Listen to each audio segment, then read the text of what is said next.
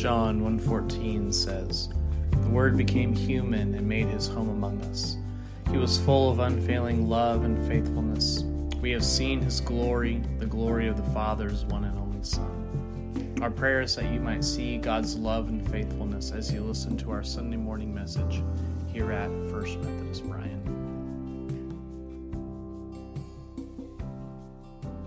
Before I read the scripture verse today, I want to say thanks to Jeff for the great children's sermon, the best ever children's sermon. No, he always knocks it out of the park. I think y'all know that when he brings a children's message, it has a layer for the children and a layer for the adults. And and um, this is Pastor Appreciation Month, so that was the theme of the children's message. On behalf of all the pastors here, we're grateful for your prayers. And we're grateful to serve. And we also know that, like any good coach, like my coach in high school, Coach Surratt knew he was only as good as his players. So, all of the lay leadership and all of the staff, y'all are really what makes it all go. And Pastor Jeremy and, and I and Pastor Gusto are just grateful. Today, I, I want to lift up only one verse. It's a promise, one of the First promises that you'll find in the Bible from God toward a people. You'll find it in Genesis chapter 12 verse 3.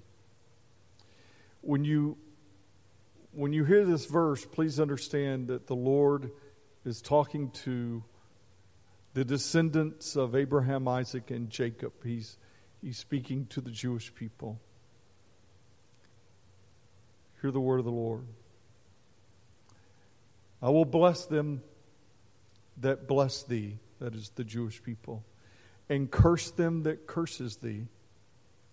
And in thee shall all the families of the earth be blessed. Father, we thank you for your word, and I pray in this moment, these few moments we have, for the power of the Holy Spirit to work to speak through me to your people, your sheep. And Lord, as we hear the word today, we pray that we would not be discouraged, but encouraged and edified, and that your Spirit would lead us into all truth, and that we would walk in the footsteps of Jesus. I pray this in his name. Let the church say, Amen. So I plan ahead for sermons, usually months, and I had planned a sermon today based on this passage. Simon Peter answered, You are the Messiah, the Son of the living God. And Jesus replied, Blessed are you, Simon, son of Jonah, for this was not revealed to you by flesh and blood, but by my Father in heaven. And I tell you that you are Peter, and on this rock I will build my church and the gates of Hades, the gates of hell, will not prevail against it. I'd intended to preach that today. I, wanted, on the day that we're going to come back up here and have church family picnic and have a great time of fellowship, I wanted to remind you what unites us is our, our common faith in the Lord Jesus Christ. It's what unites the church, no matter what denomination or non denomination. That confession of faith in Jesus Christ is, is what brings us together as one church.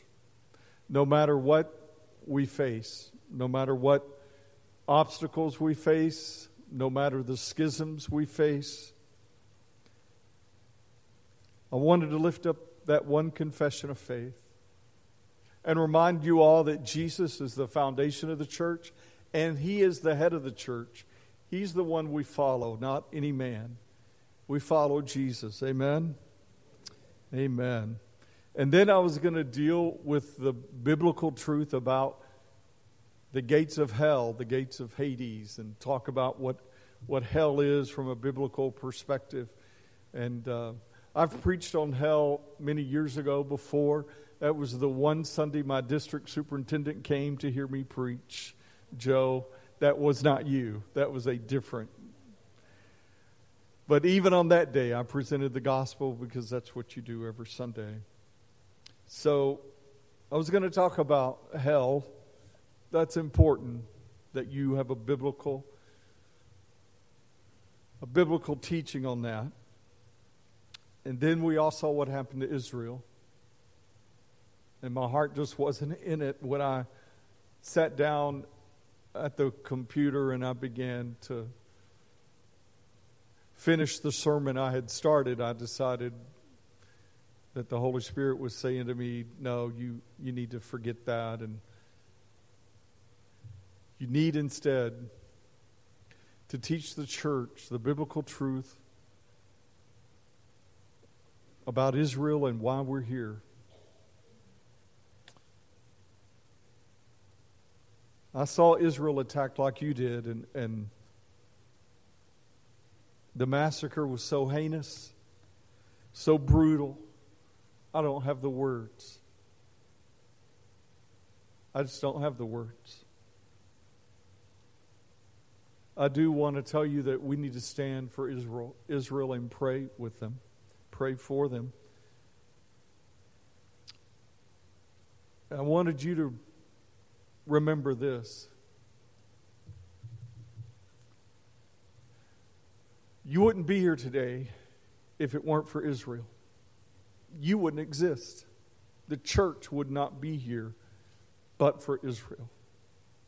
In God's plan, He raised up a nation because one man, Abram, had faith, and that faith was counted as righteousness. And in God's plan, the Lord sent his own son to be the Messiah. And though the Jewish people rejected him, those of us who have faith in the Lord Jesus Christ as the Messiah have been grafted in to the olive tree of Israel. And the reason we exist as a church is because God has grafted us in to his plan of salvation. Here's what it says in the scriptures about being grafted in to the olive tree known as Israel in the Bible. If some of the branches, that is, unbelieving Jewish people, have been broken off, and you, though a wild olive shoot, that's all of us who are Gentiles, have been grafted in among the other branches. And now we share the nourishing sap of the olive root. We, as a church, are here because we are believers who've been grafted in to the olive tree of Israel. You and I saw the atrocities this week, but I want to have you take a step back and understand why. The root of the evil that you see is first a rebellion against God and God alone. The Jewish people have been hated throughout history, and the roots go all the way back to the conflict between Isaac and Ishmael. God has been faithful because God is always faithful. And he made a promise to the descendants of Abraham, Isaac, and Jacob. And he is keeping that promise and always will. Nation after nation after nation has tried to exterminate the descendants of Abraham, the Jewish people. And yet, God is faithful to his promise that I read at the beginning of this message. The Lord said, I will bless those who bless you, and I will curse those who curse you. And through you, all the families of the earth will be blessed. If you had the time to go back and look at history and look at the Holocausts that have happened to the Jewish people, you would see an amazing work of God to always protect a remnant of Jewish people. I want to walk you through some of that this morning because you may not know, you may not be aware. If you know your Bible, you can go back to the time of Egypt when, for almost 400 years, the Jewish people were enslaved to the Egyptian people. And the Lord raised up a deliverer in Moses, and he brought them out into across the Red Sea miraculously and to a promised land that he gave to Israel irrevocably. Please understand, this land is God's land just like the whole world belongs to the Lord. Israel is God's land, and He gave it to who He wants to give it to, and that is to the descendants of Abraham. That's the Lord's decision to give it, and He will defend His own decision. That land is God's land, it is the land of Israel, His people. In, in 70 AD, just as Jesus prophesied in 70 AD, Rome destroyed the city of Jerusalem. Estimates of the, the murder is up to a million Jewish people with over 100,000 enslaved. In the year 1189, Richard the Lionhearted took the throne of England, and he burned most of the Jewish homes in London, and he killed untold number of Jews. In 1306, King Philip banished 100,000 Jews from France in a moment's time. In 1348, the Jews were blamed for the plague that swept across Europe, and many Jews were murdered, then burned and tortured to death in Europe. In 1492, I know Columbus sailed the ocean blue, but that same year, the Spanish Inquisition happened, and thousands of Jews were forced to leave Spain without their possessions, truly with nothing but the clothes on their back. Many were taken as slaves, and many were killed. In 1903, Russia massacred thousands of Jews, leaving them impoverished. And I think you know what happened between 1933 and 1945 the pogrom with Hitler and Nazism. German Nazism is the National Socialist Party. And that ideology so often leads to death and anti Semitism. Six million Jews were killed. History, though, shows that even though nation after nation tried to annihilate the Jews, they are the apple of God's eye and He's kept them all through history. The Bible says that Israel is the very apple of God's eye. Have you ever used that phrase, He's the apple of my eye? I got to spend a little time with my grandson, who's one year old, yesterday. We went to Boonville Days. I don't know if y'all went to Boonville Days. I like doing that to see the wagons and the old settlers and and uh, so I watched my grandson eat pinto beans and mashed potatoes. I had a great day yesterday. He has become the apple of my eye. And if you understand that phrase as it's used, it comes right out of the Bible. That, that little phrase. Moses used it to describe how God sees Israel. It's used in Psalm 17:8, it's used in Zechariah 2:8, and every time you see it used in the Old Testament, it's always to describe how God loves his people, his covenant people, Israel. And God expressed that love. I want to read a verse to remind you. The Lord is speaking here through his prophet about Israel. He says, The Lord did not set his love upon you nor choose you because you were more in number than any other people. For you were the fewest of all the people. But because the Lord loved you, and because he would keep the oath which he had sworn unto your fathers. That's why. That's why Israel exists. Because God loves them, and God made a covenant, and God does not break his word. We are the new covenant people. We are in a new covenant through the blood of Jesus, the Messiah, who was Jewish and is Jewish. We would not be here today but for him. Uh, I ran across some succinct things I, I thought I would share with you today from Adrian Rogers about Israel. Number one, did you know Israel is the geographical center of the world? The Bible says, See, I have set thee in the midst of the nations, Ezekiel 5 5. Israel is called the navel of the earth. I don't know if they're an innie or an outie, but I know where they're located. They are strategically located at the hub of three continents, right smack dab in the middle of the World Trade Center, basically, for all of history. Israel also the Revelation Center. From the first five books of the, the Bible written by Moses through all the prophets, all the apostles that wrote the New Testament. That's the Revelation Center. Everything that we have in our Holy Bible comes from that land. Israel is the spiritual center because our Lord Jesus was born there in Bethlehem. He grew up in Nazareth. He walked in Galilee. He taught on the mountainsides by the sea. And in Jerusalem, our Lord was crucified. In Jerusalem, he was buried.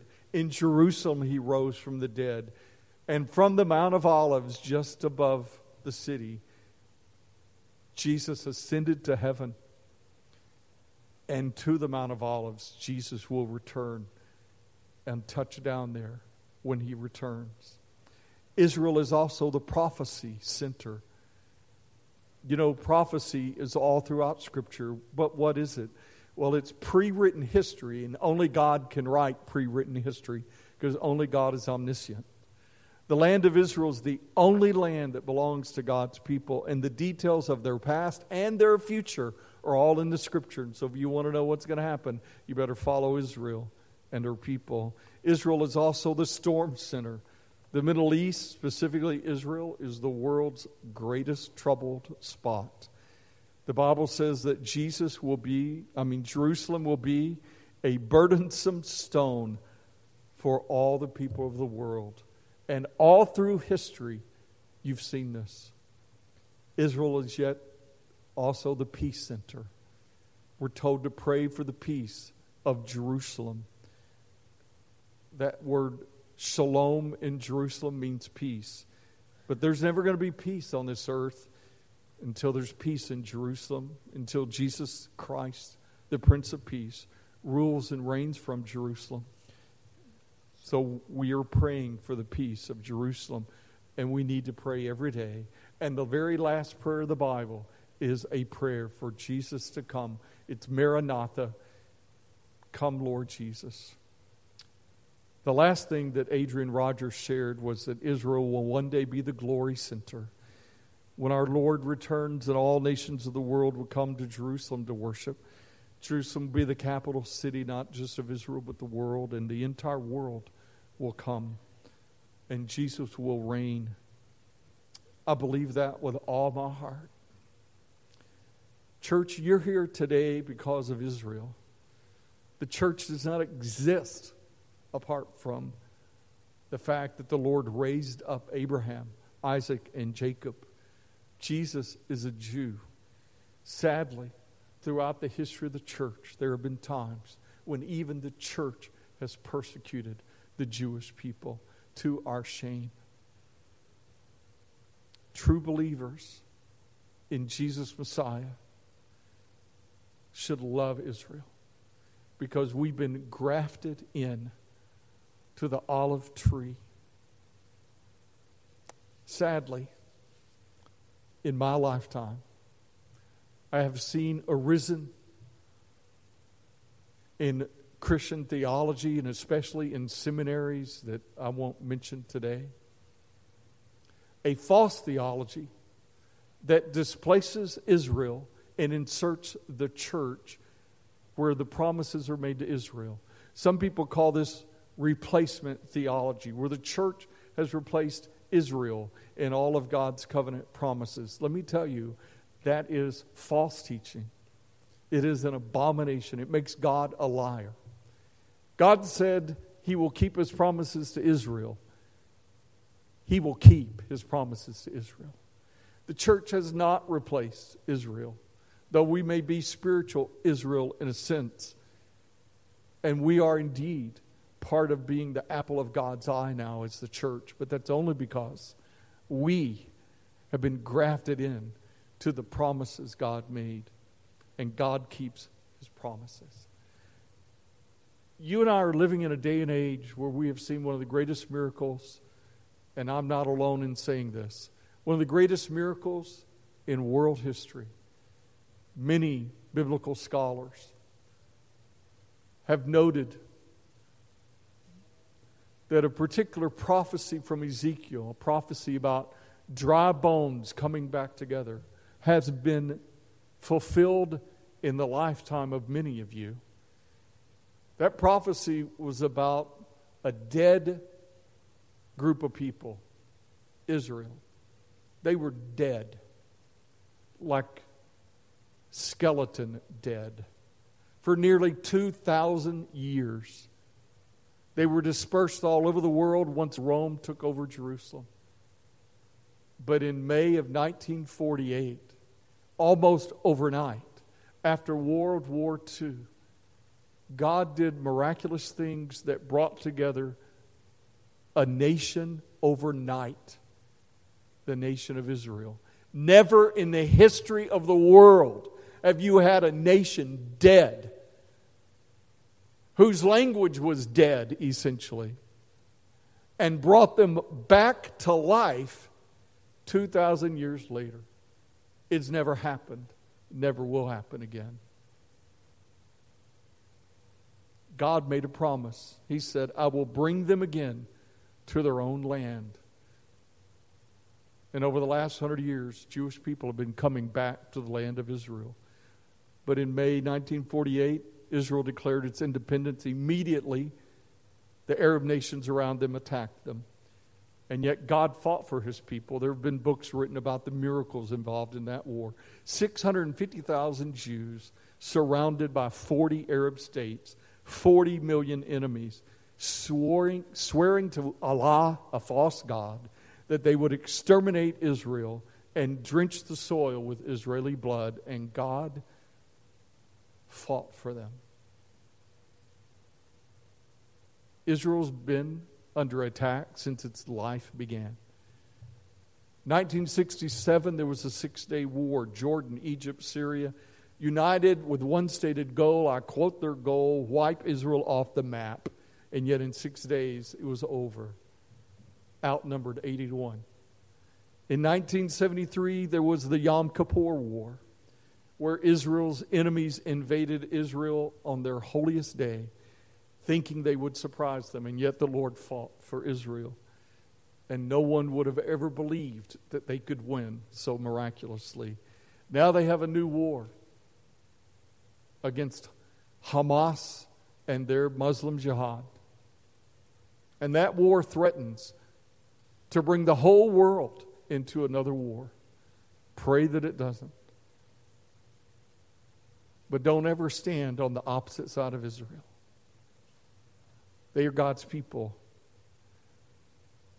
Their Messiah is our Messiah. Pray for the peace of Jerusalem. I wanted to share that message with you today, and then I wanted to share one more thing with you from Galatians 3. Everything I've said today, if you will study Galatians 3, you'll see what I've said is all the truth. So I want to bring you a little bit of Galatians chapter 3 because it talks about you, the church. The Apostle Paul, a Jewish man, the Apostle Paul, who once persecuted and killed Christians himself, miraculously saw the resurrected Lord on the road to Damascus, Syria, where he was blinded and he came to faith, and then he became the leader of the church, spreading the gospel all over the world. The Apostle Paul wrote a letter to the church in Galatia, and what he said to them applies to you today. Let me read a part of it as Cameron puts it on screen. So also Abraham believed God and it was credited to Abraham as righteousness. Let me stop there. How's anybody saved? It, they're only saved because you believe and have faith in God. And the Lord will credit that as righteousness and salvation to you. Verse 7 Understand then that those who have faith are what? Children of Abraham. That means if you have faith in the Lord Jesus Christ as your Messiah, as the Lord, the Son of God, you are now part of the children of Abraham because you're now part of the covenant promises God made. It was God's plan all along. Verse 8 Scripture foresaw that God would justify the Gentiles, that's those of us that are not Jewish, by faith. And he announced the gospel in advance to Abraham. And he said, All nations will be blessed through you. That's the verse I read from Genesis today. Then, verse 14 The Lord redeemed us in order that the blessing given to Abraham might come to the Gentiles through Christ Jesus, so that by faith we might receive the promise of the Holy Spirit. That's the reason the church exists, is because of the blessing given to Abraham, in which through Jesus we can come to faith. Verse 26, I'm skipping to 26. So in Christ Jesus, you are all what? With me, children of God. If you notice how children of God and children of Abraham are a synonym, we are children of God through what? Faith. For all of you who were baptized into Christ, let me be clear being baptized into water or Kool Aid or I don't care what you get baptized in, that does not save you. It's a symbol of being baptized into Christ by grace through faith. Being baptized into Christ, you have clothed yourselves with Christ. In other words, you have put on his righteousness because he gives that to you. Then, verse 28, one of my favorite verses. There's neither Jew nor Gentile, slave nor free, male nor female, for you are all one in Christ Jesus. That means the Lord now treats us all the same as one body. And then this last verse I want to focus on. If, if, if you belong to Christ, then you are what?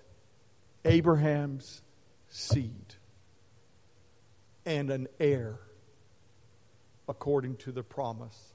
You're an heir of everything God promised. You are Abraham's seed. Brothers and sisters, the church has been grafted. You, as a believer, have been grafted in to God's promises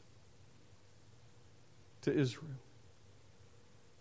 Because we believe that Jesus is Lord, the one true Messiah. The Lord has counted our faith as righteousness, and He's given us salvation because of Jesus. We would not be here today if we didn't belong to Christ. That is, if you have faith in Him. So let me end my sermon with this Do you have faith in Christ today? Do you belong to Him? Do you understand by belonging to Him, that means you're a child of God. And therefore, you're also a child of Abraham. You are Abraham's seed and an heir. But you have to know Christ as your Savior. Do you know Him? Can you say that today?